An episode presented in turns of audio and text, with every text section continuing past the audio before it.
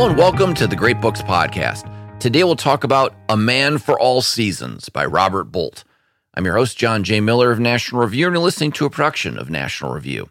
Our guest is Bethel McGrew, a journalist and essayist. Her Substack newsletter is called Further Up, whose tagline is Notes from a Christian Humanist.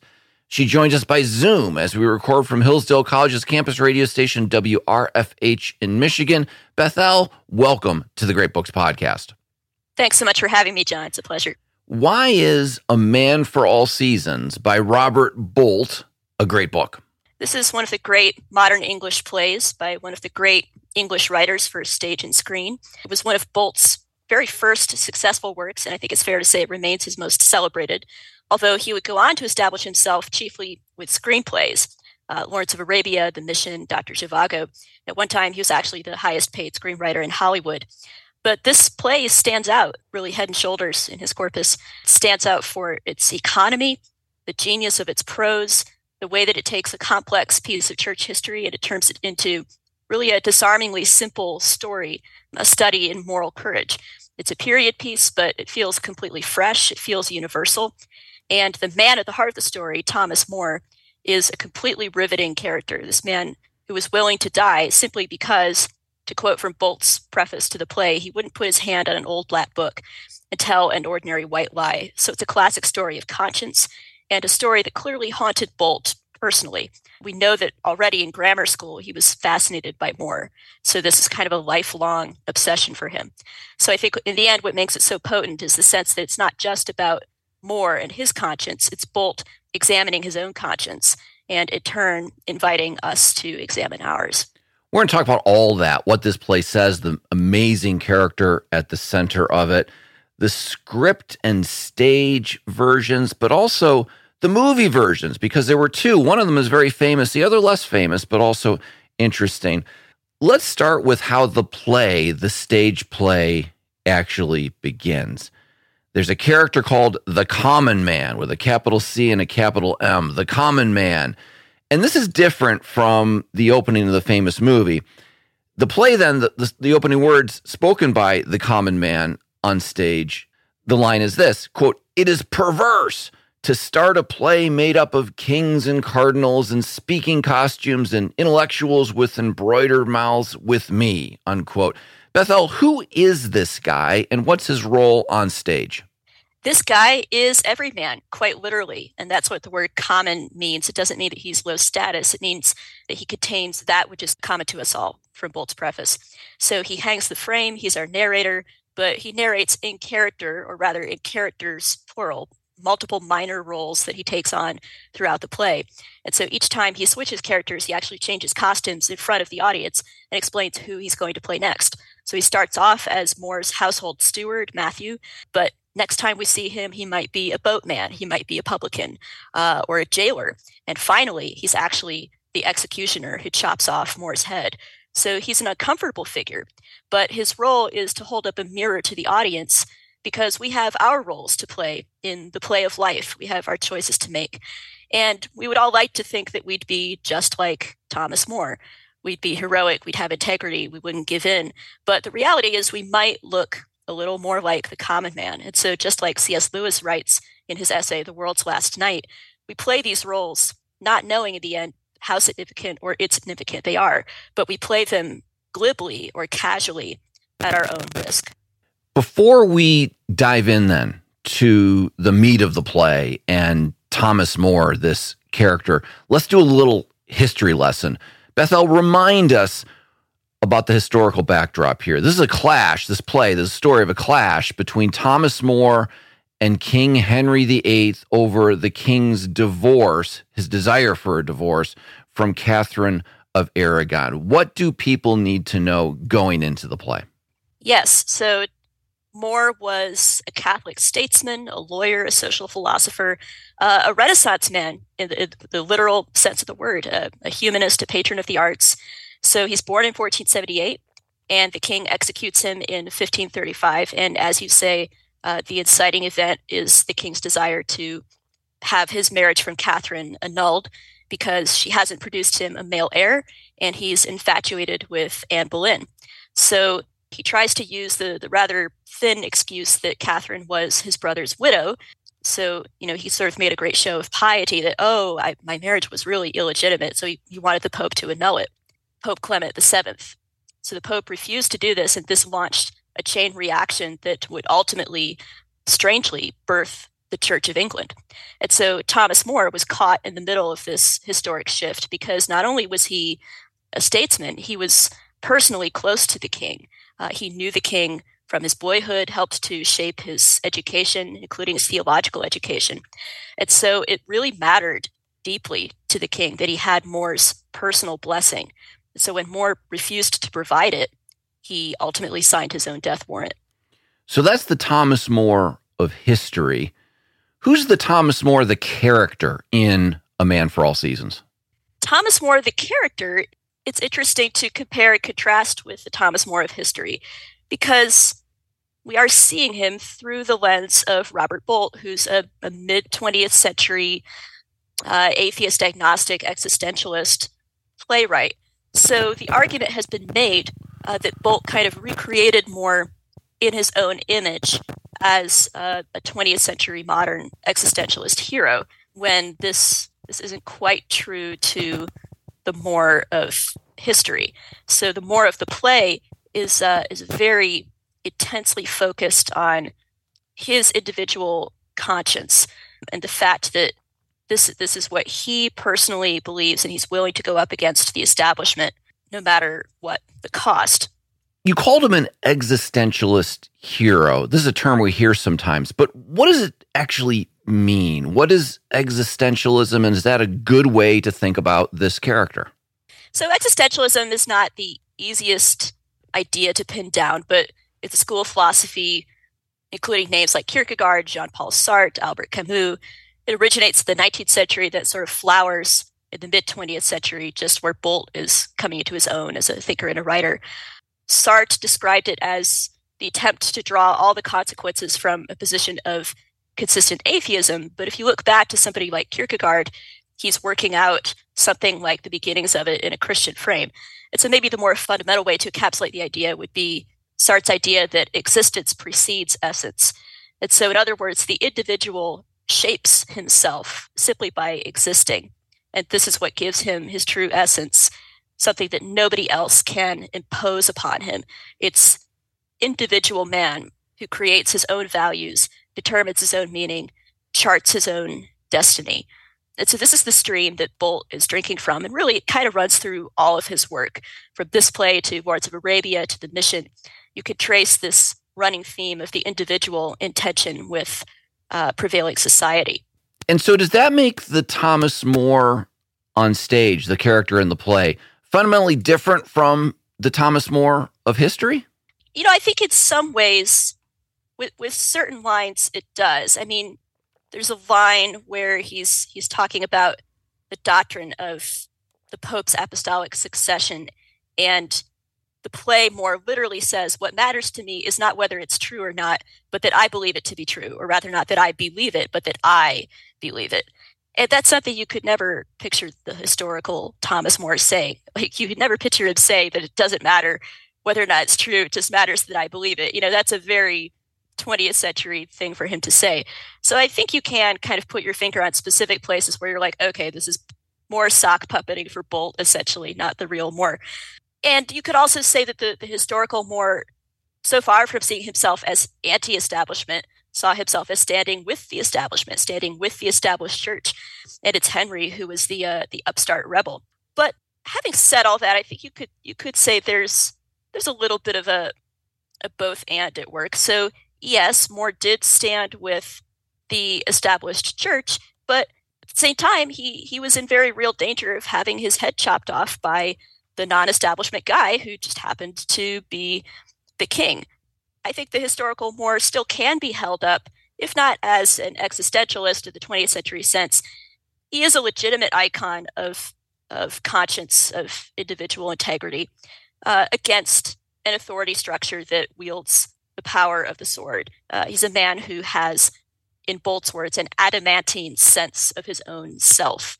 And that's what makes him such a compelling character. And we should be careful to point out this is this is a really good play and it's easy yeah. to follow. And we don't want to get bogged down in what is existentialism because it's a really fun play to watch and it deals with big issues and has larger than life characters and it's fun to follow. It's easy to follow. This is a message from our friends at American Habits from the State Policy Network. We the people do you ever think about what that means and what happened to it? We, the people, certainly did not mean an imperial city full of unelected bureaucrats deciding everything from kindergarten curricula to nursing home funding formulas. We, the people, mean self government, a free people deciding most things in their families and communities and delegating some authority to their towns and states while passing along just a small amount of that power to the national government. How did things get so upside down?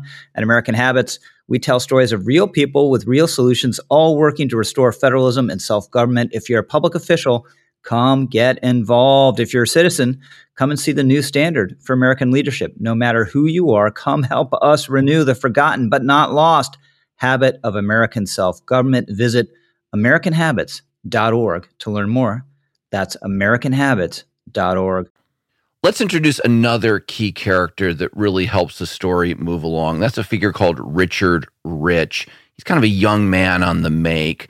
Who is he? How does he connect with More? And what is his role in the story on stage? Uh, so, Rich, like most of these characters, is a historical character, lightly fictionalized. Um, so, we meet him as, as you say, an ambitious young man in More's social circle who feels like he hasn't really arrived yet. Uh, so he's looking for a patron, he's looking for a sinecure. And More is sort of gently trying to steer him away from corruption because he senses that Rich is not uh, morally the strongest character. And so More is trying to steer him towards a quiet life as a teacher. Rich takes this as an insult, but More intends it as a compliment. One of my favorite exchanges, More says, Why not be a teacher? You'd be a fine teacher, perhaps a great one. And if I was, Richard asks, who would know it? Well, you, your pupils, your friends, God. Not a bad public, that. And so uh, Rich is not going to take this path. He's going to climb the ladder. He will do whatever it takes to climb the ladder, even if it means uh, betraying Thomas More. And so, at the end, he allows himself to be corrupted by the villain of our, our piece, Thomas Cromwell. And so it's a slow corruption that that culminates right. culminates in in perjury. And you mentioned our principal villain, Thomas Cromwell. A Bunch of Thomases in this play, but who is yes. who is Thomas Cromwell? Thomas Cromwell is the main villain. He's Henry VIII's chief minister, and he spearheads More's capture, trial, and execution. Like More, he's also a lawyer, and so he's the perfect dark foil for more. And their scenes together really crackle because you can sense that they're two sides of the same coin. They they have their minds work in a similar way. So they're kind of circling around each other and exchanging jabs. And they have this this uh, cleverness and wiliness that defines their trade. But Cromwell is choosing to apply it with total ruthless cynicism. And he takes Richard Rich under his wing and promises Rich all of the things that Rich wants. So then it's it's through him that Rich betrays more. And then of course there's King Henry VIII. And in the play, he's not the fat guy that he's going to become and we we have this mental image of of that Henry VIII. This is a young and vigorous man. Yes, he's young, he's vigorous. He's not the sharpest knife in the drawer, and you especially feel this in his scenes with More, who's quite brilliant. You sense that the king is this, as you say, very vigorous, robust, but but dangerous. So you know he he laughs a lot, he smiles a lot. More is his good friend, but the king wants something from More, and he grows impatient the longer that More delays giving it to him. Now tell us about the title of the play, "A Man for All Seasons." Where does it come from? That phrase and what does it mean? The phrase comes from one of More's own contemporaries, Robert Whittington. Let me pull up the try to pull up the epigraph here. More is a man of an angel's wit and singular learning. I know not his fellow, for where is the man of that gentleness, lowliness, and affability? And as time requireth a man of marvelous mirth and pastimes, and sometimes of as sad gravity, a man for all seasons. And so More can be joyful, playful, witty, but also he has a melancholy to him. He can be very grave, very serious when the moment requires it. Now, there's a second epigraph at the start of A Man for All Seasons. And what I mean by this is if you buy a book, The Man for All Seasons, basically the script of the play, there are these two epigraphs. One is from Robert Whittington that mentions A Man for All Seasons. The second in my copy is from Samuel Johnson.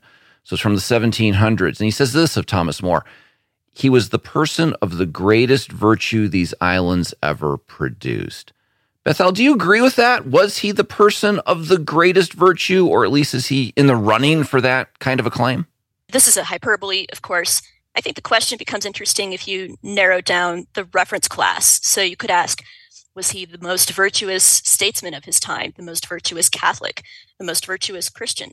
And I think, yes, certainly he's in the running for all of those titles. Certainly you can say he had far more virtue than many, if not most, of his peers uh, the ones who put their hand on the book and told the ordinary white lie. Now, there is something we haven't brought up yet, which is his, his rather ruthless persecution of some of the first uh, Protestants, heretics in his eyes. So to us, looking back, this is this is sort of hard to get past. But then we have to remind ourselves that virtually every statesman, Protestant or Catholic, was all too happy to hound heretics in More's day. I mean, that was just sort of taken for granted. So if you look at him as a man of his time and you sort of adjust the reference class, then yes, I would say the epigraph is is not unreasonable uh, for all that it's a little bit rhetorically hyperbolic. Now you mentioned the faith or maybe lack of faith of the author Robert Bolt and the preface to A Man for All Seasons, and it's a really good preface. Everybody should read it. He does say, quote, I am not a Catholic, nor even in the meaningful sense of the word, a Christian. And when I read those words, that surprised me because this is a play that a lot of Christians admire, Catholics who really admire Thomas More, anybody who admires Thomas More. Sometimes think of this maybe not as a Christian play, but certainly as sympathetic to Christianity, interested in it, and so forth. Help us sort this out, Bethel. What are we to make of Robert Bolt's statement here, his apparent beliefs, and what this play is about, and who enjoys it? It's a critic, literary critic Kenneth Tynan, sort of put a finger on this in his review of the play. He says, you know, I don't know what Robert Bolt's faith or lack of faith is, but I rather suspect that he he would admire More whether he thought that More was correct or not. Tynan was onto something there, and that Bolt himself explicitly elaborates on this in his preface. It's almost amusing because he says, I feel like I have to offer a kind of an apology, an explanation and an apology for why I'm taking a Catholic saint as my hero, even though I'm not a Catholic or even in the meaningful sense of the word a Christian, as you say. And so, I, you know, I think it goes back to that that line that Morris says. You know, what matters is that I believe it, specifically that I believe it. Bolt admired the fact that that More knew exactly who he was. He knew exactly what he believed, and he was going to stand on that come that come what may. He wasn't going to be budged that that had a powerful attraction uh, to Bolt because it was what he admired in the you know the different existentialist thinkers that he loved. But Bolt expresses this this interesting frustration, I, I guess you could say, that we seem to struggle in in the modern West with uh, getting a sense of selfhood without, as he puts it, resort to magic. Uh, so there's a you know sort of a dismissive word for for religion in general and he says you know this is what our best minds our best thinkers are going to have to keep keep working on keep coming up with but you know in the meantime it's it's ironic that his greatest play his greatest work of literature is focused on a catholic saint so you know this raises this raises the the question the possibility that that bolt is sort of dancing around and facing and not quite wanting to admitting that you you know maybe you can't ultimately take this kind of a stand consistently without grounding it in a transcendent faith. Let's turn to the movie versions of A Man for All Seasons. There were two. One was from 1966, directly from the stage version, starring Paul Scofield, who played Thomas More on stage. And then here he is on screen. Also, Robert Shaw and Orson Welles were in that movie. And I'm going to guess a lot of our listeners, if they know this play, they know it because they've seen the movie, not because they've seen the stage play. There's also a 1988 film with Charlton Heston, of all people, playing Thomas More. But first of all, Bethel, what can the movies do that a stage play cannot do? It seems like an obvious question, but but what is in the movie that's not in the play? So there's a great line by the actor, British actor Dirk Bogarde, that the camera can capture thought. And with a play like this, with characters like this, characters who are so fiercely intelligent, both both the hero and the villain, it's wonderful to be able to see their thoughts. That's what the film affords you that theater as a medium can't. I think the film medium also really serves this script well, a script that's um, it's very subtle, it's very fine grained. There's all kinds of nuances uh, in the ways the actors deliver their lines and the significant looks that they give. And the camera is able to get up close and capture all of that and capture lines that are best delivered quietly uh, without a need to project to the back row. I think that's mainly what the film serves. In terms of cinematic tools, the film doesn't do a whole lot that you couldn't do on stage, but there, there are a couple of nice touches in that vein as well. Now, is there something a play can do that a movie cannot? You get a sense of intimacy, I suppose, when you're in a theater with with with live actors on stage. But but can a play do something that a movie cannot do? That's really interesting. The, so you mentioned the 1988 version with Charlton Heston. Um, it was made for TV, but uh, feels much more like a play. Feels stagier. The actors are just louder uh, and more open. It retains the common man, and I mean, I think the character of the common man is a great example of uh, something that really only works. I mean, works best in a theater context because this guy has an audience to talk to. Uh, you know, when he, he breaks the fourth wall, he's not just on a soundstage. He's uh, he's speaking to you. He's holding up a mirror. And so that's that's a great example of the, the kind of device that's unique to theater. If you could watch only one of these movies, the 1966 version or the 1988 version, which would you choose and why? I think if you had to watch only one, the 1966 really is the gold standard. It is less faithful to the play, and so you know I think if you if you've read the play and you really love it and you want to see all of it kind of preserved, definitely have a look at the 1988 as well. But um, I think that the, the the performances, the direction, and some of the editing too. I mean, I think certain lines of the play are actually slightly improved and sharpened. Bolt had a hand in adapting it uh, to the screen himself. Really do come to perfection in the 66 version. And it won a whole bunch of Oscars, including Best Picture, Best Director, I think, and Best Actor for Paul Scofield as more. One of the differences between that movie version and the stage play is the execution. Because in the movie, the, the film ends on the chopping block. I mean, you hear the sound of the beheading and then the screen goes black and and then the movie's over, essentially. In the stage play, the version written by Robert Bolt, the text that you can buy as a book nowadays, there's a little bit more.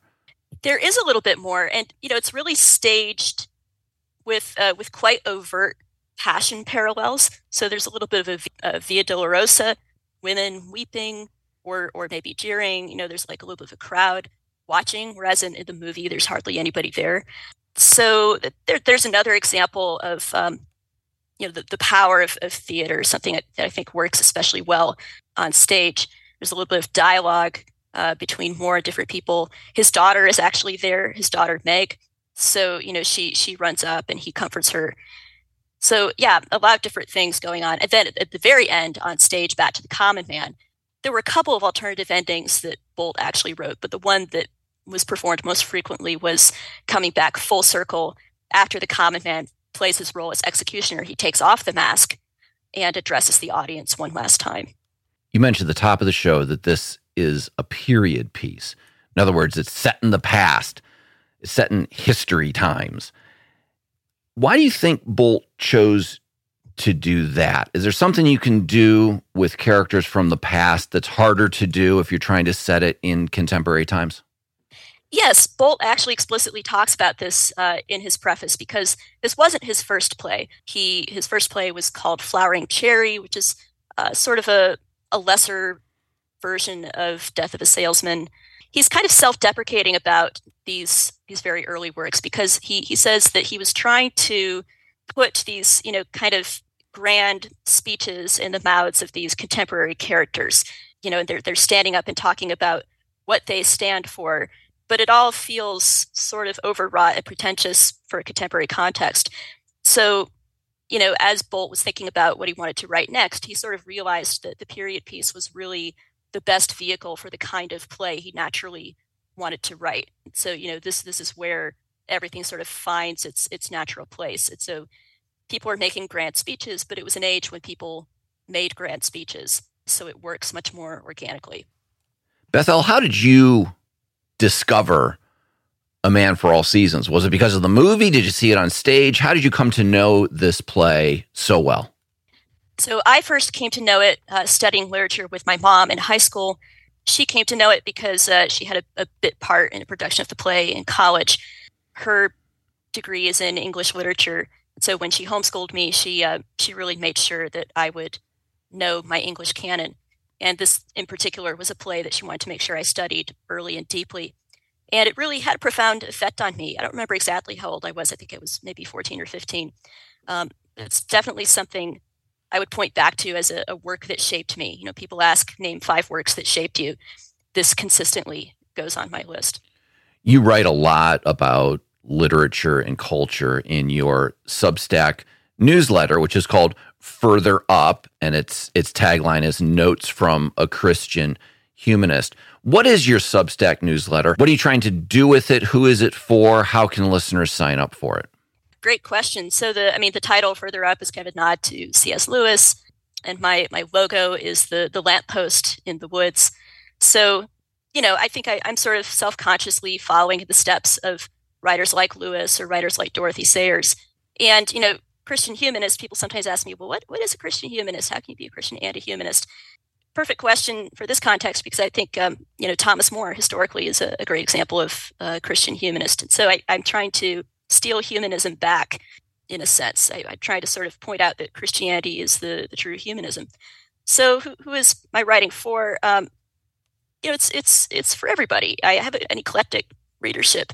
Christians, non Christians, all kinds of people tell me that um, I help kind of illuminate things for them. I help illuminate the culture, faith, religion, and you know, I, I try to I try to see the world with with a, a tenderness, but also in honesty. I think I, I carry the tragic vision, as Thomas Sowell called it, that you know sometimes there there are no solutions, but you know I always try to kind of point further up, as the, as the title says. And one more question What's the case for reading A Man for All Seasons today? Or maybe what's the Christian humanist case for paying attention to this play and or movie? Fundamentally, this, this is a play about identity, uh, where we find it, how we ground it, what shapes it for better or for worse. And these are timeless questions. They're universal. These characters are universal. Uh, if you live long enough, you're going to meet a Cromwell. You're going to meet a Richard Rich. You'll meet that guy who doesn't know how to define himself without comparing himself to other people. Um, but when you do meet someone like a Thomas More, if you're fortunate enough to meet a Thomas More, somebody who won't give in, somebody who has that sense of his own self, the chances are good that he's going to have his selfhood grounded in his faith. You know, he's going to have his his humanism grounded in Christianity and this is something I, have heard the, the journalist Bari Weiss has observed. She's not a Christian herself, but she says that when she looks through history, consistently she sees this that the, the you know the people who stand up against tyranny, who stand up in the service of conscience and integrity, they share this in common. They seem to draw their strength from their faith, and you know that's that's what that's what Bolt is wrestling with. And um, as I look around today, I see a number of contemporary thinkers wrestling with the same questions, the same questions that Bolt is asking. I would mention in particular the, the thinker Jordan Peterson, who, when he came on the scene, it really set me back to Bolt because I heard so many echoes of, of Bolt in his rhetoric. It's, you know, similarly, these are men who they can't make the leap of faith, but they're perpetually haunted and fascinated by people who can. So I think if you want to understand a figure like Peterson today, if you want to understand the anxious age uh, in which his voice has emerged, an age in which people increasingly struggle to find their identity, then there's no better time to read this play. Bethel McGrew, thanks so much for joining us and telling us all about A Man for All Seasons by Robert Bolt. Thank you so much, John. You've just listened to the Great Books Podcast, a production of National Review. Please subscribe to the Great Books Podcast and leave reviews of the show. That helps us keep this podcast going. Some of your ideas for future episodes, you can reach me through our website at heymiller.com. On Twitter, my handle is at heymiller. And last of all, special thanks to all of you for listening. We'll be back in 2024 with a new episode of the Great Books Podcast.